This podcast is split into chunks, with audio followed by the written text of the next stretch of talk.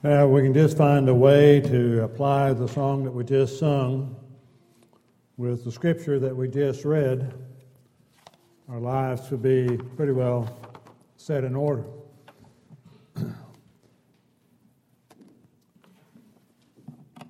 At times when you read the scriptures,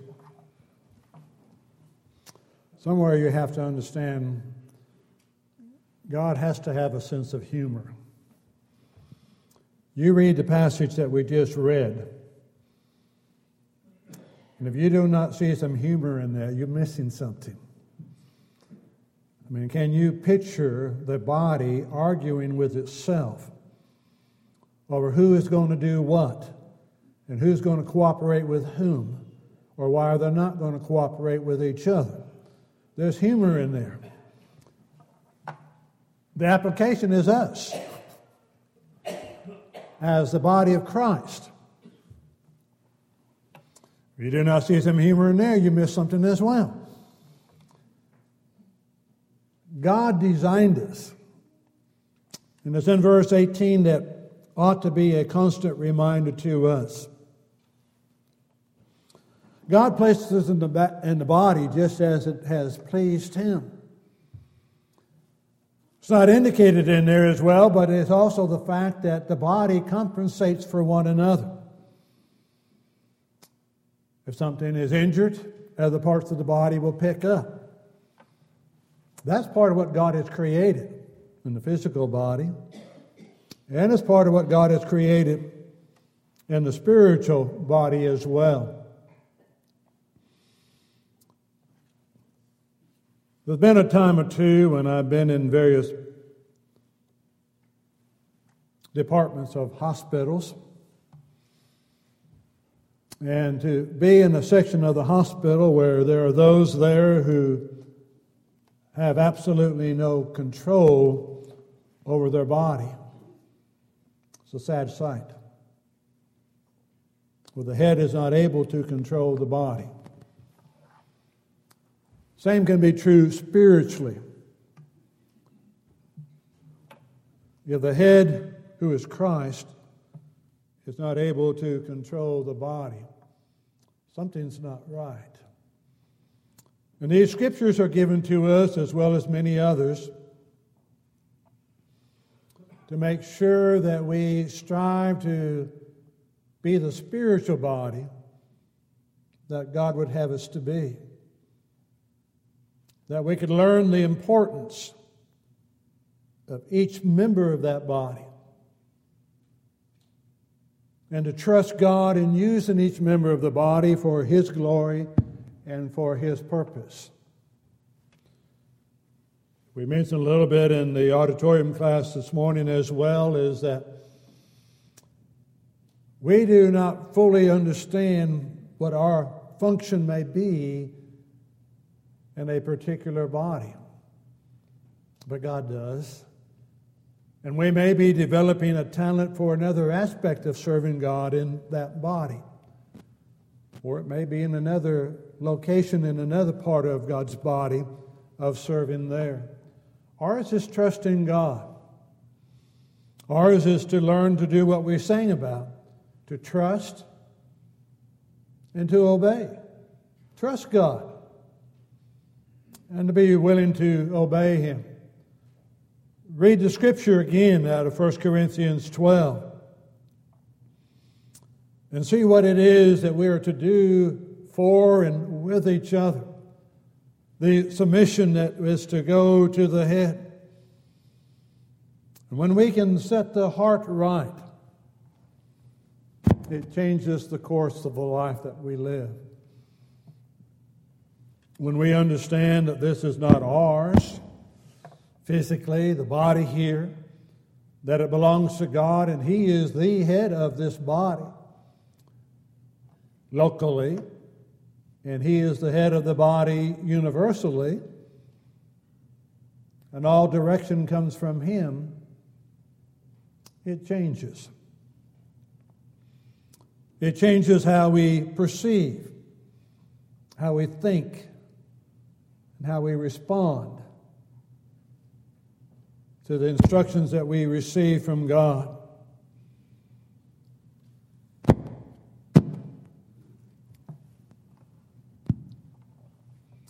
There's been times when an individual was told what an encouragement that they were to a congregation. And the individual never thought that was the case. She brought three young children to every service of the Lord without her husband. Every service that she was there, she probably heard maybe a third of what was said, wrestling with three young children. But she was there every day, every time the doors were open. And she never thought that she was an encouragement to others. When she found out others really respected and admired her, she was greatly surprised. You never know what you do of how it influences and how it impacts others. And since you do not know your impact upon the congregation, yours is to trust God to keep doing His will. He placed you where He wants you to be. And there's a purpose for you that you may not understand. As you talked about the members of the body, some have one function, some have another, and some we may not know what they are. It's always interesting to hear those in the medical field try to describe whether the appendix is necessary or not necessary. Or there are the organs of the body. You know, what's the purpose and the function of those? Sometimes they say it's not necessary, then they turn around and say later on, yeah, that does serve a purpose that we were not aware of before. Isn't that not true spiritually? The impact that we have on those who we come around, but it's prefaced on our attitude towards the body. It's prefaced on our attitude towards God.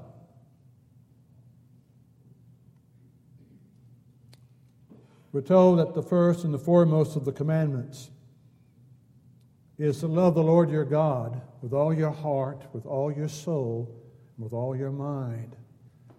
And the second is like unto it, to love your neighbor as yourself. And upon these hang the whole law and the prophets. Loving God with all your heart.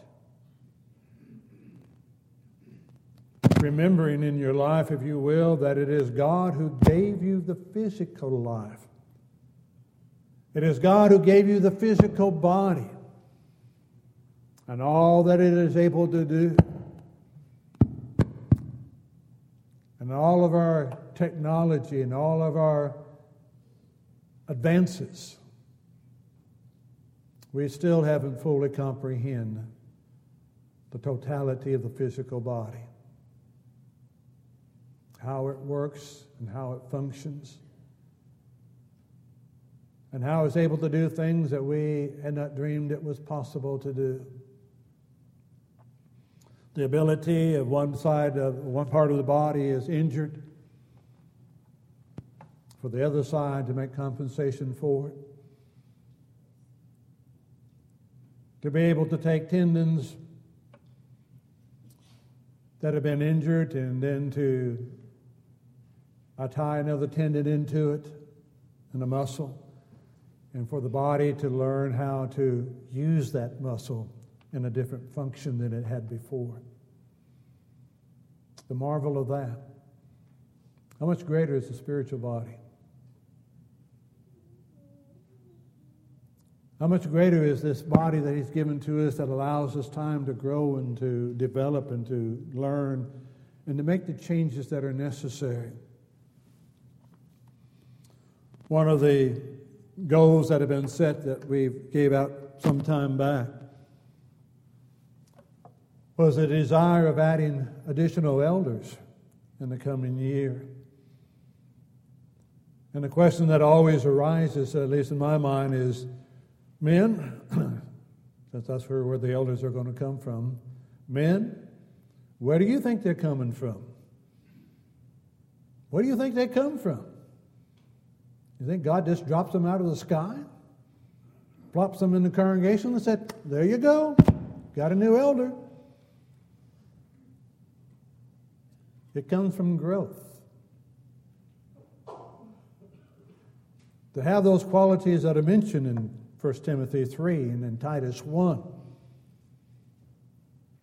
As you read them and study them, to me, the basic conclusion that is being drawn is here is a man who loves God and desires to be of service to Him. and develop Christ like qualities in order to do that.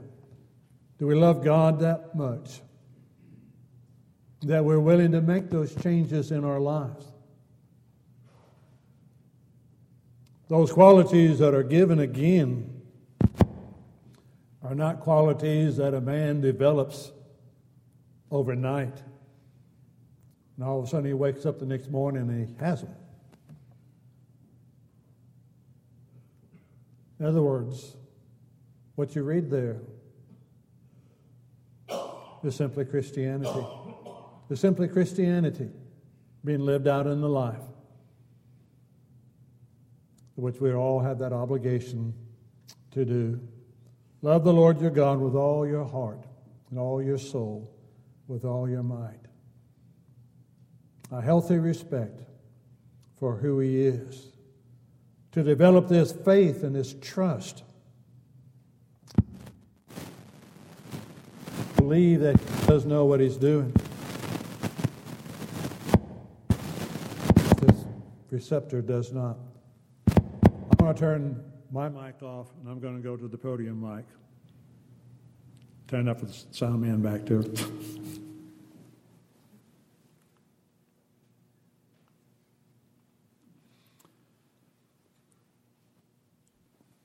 I'm not going to have that thing rattle every time I move.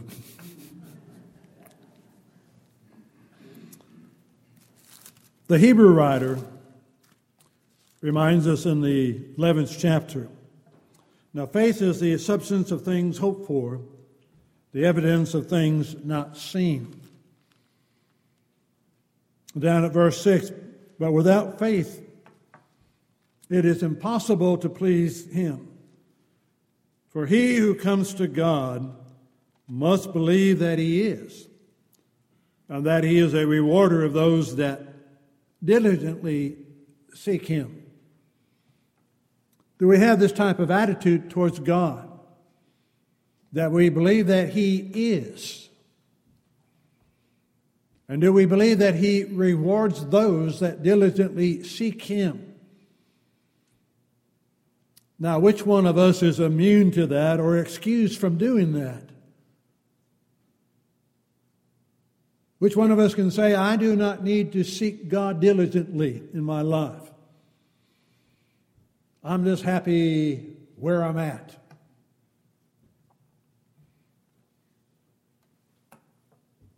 Often children are along that line. They're happy where they're at. And as they grow, they find out they get to take on new characteristics and new responsibilities. And then some of us, as I've often said, is I never worried about my second childhood and never got out of the first one. And I also believe the other statements, you know, the only difference between men and boys, the price of the toys. I'm just saying, yes, that's nice to think about. That's not how God designed the physical body, and that is not how God designed the spiritual body. It is designed to grow, it is designed to be useful and productive. It is designed to fulfill a task that God has given to it, to the body physically and to the body spiritually. Ours is to be the light into the world. Ours is to spread the gospel. Ours is to understand that through us, the world will see God, the world will see Christ.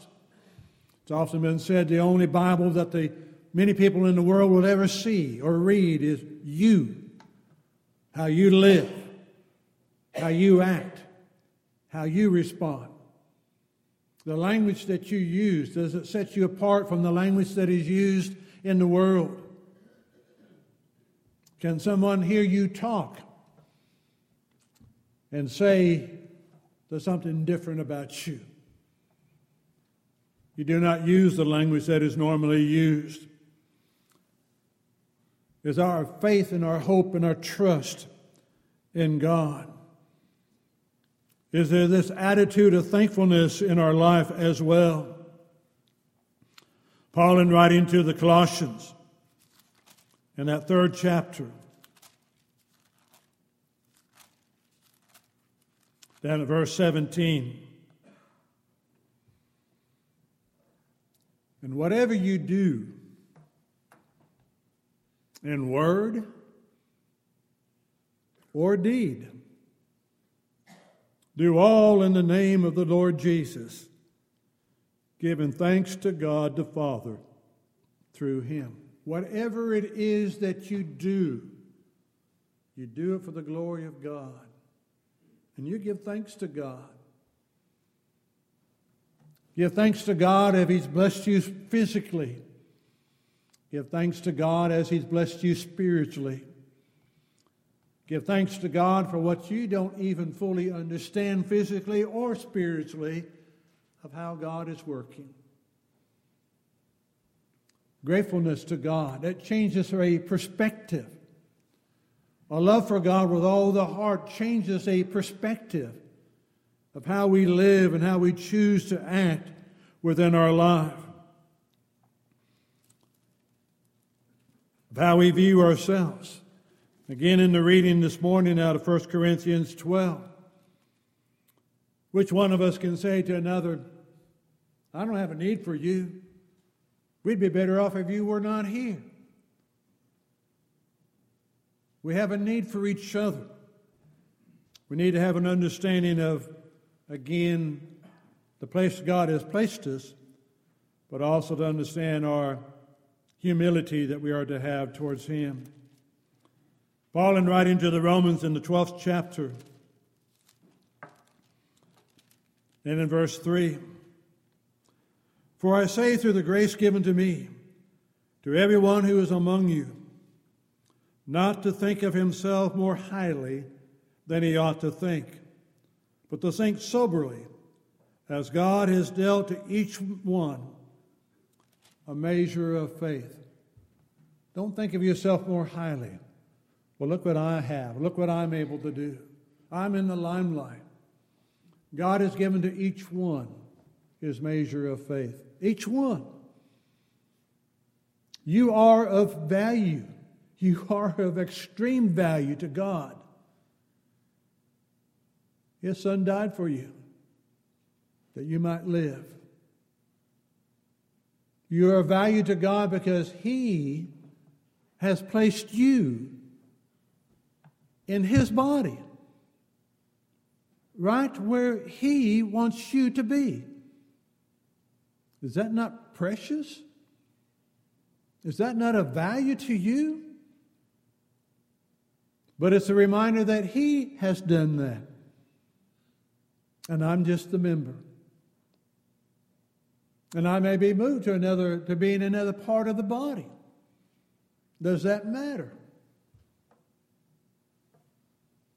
We have those who are not able to do what they at one time were able to do. And then sometimes they wish they could. But they are of value to the body. And we need to understand that in the life that we live. Humility. Along with that is that willingness to serve. He places us where He wants us. We are to serve there. As we grow, we may serve in another area, but indeed we are to grow. I've mentioned many times it's hard for me to read John 13. Or for me to speak of John 13 without emotion swelling up. To think that the creator of the universe, without any fanfare,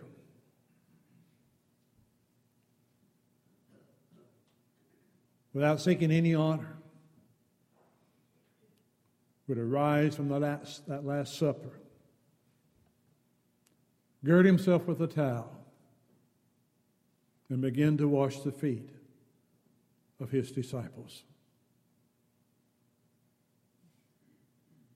Humility to the nth degree. Who am I compared to that? What is it that I do that even comes in comparison to what Jesus did? That humility.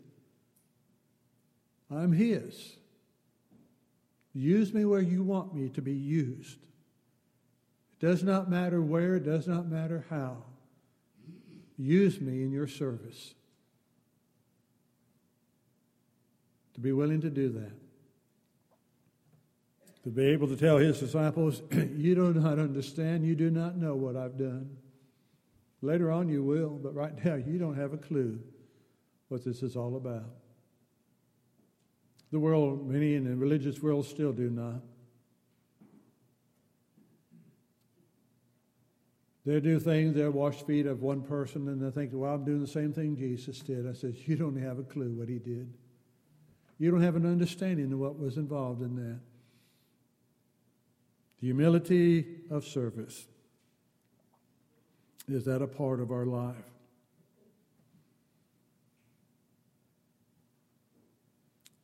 God placed us where He wants us. God placed us with the ability that He's given to us. He expects us to use what He's given to us and for it to grow and for it to multiply. Are we willing to follow that in our life?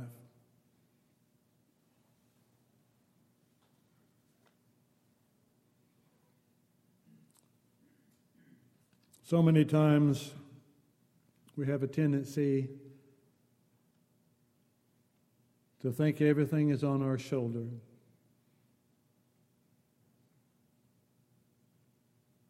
And it's up to us to see that it's done. But in a few moments, we're going to sing an invitation song that reminds us that burdens are lifted at Calvary. We've laid them down at Jesus' feet. There ought to be nothing but a joy, a heartfelt gratitude, deep humility that God, in His grace and His mercy, has allowed us to do what we're doing this morning to come together to worship and to praise Him. As you look at your life, do you realize and that you understand that the burdens are lifted at Calvary? You lay them down there. He carries them. He strengthens you. He gives you the direction. And He walks with you each step of the way. If you're not a child of God, you have no understanding of what it means to be a child of God. To have forgiveness of sins, remember it no more. That can be yours through acknowledging those sins, repenting of those, confessing that Jesus is that Savior who washes away our sins, to be buried with Him in baptism for the forgiveness or the remission of those sins, to be raised to walk this new life. And as a child of God, do we realize what a blessing it is to be a child of God and to know the depths of His love for us? each step of the way. If you need to make a change in your life, if we could assist you, if we could help you in any way, indeed we bid you to come as together we stand and sing.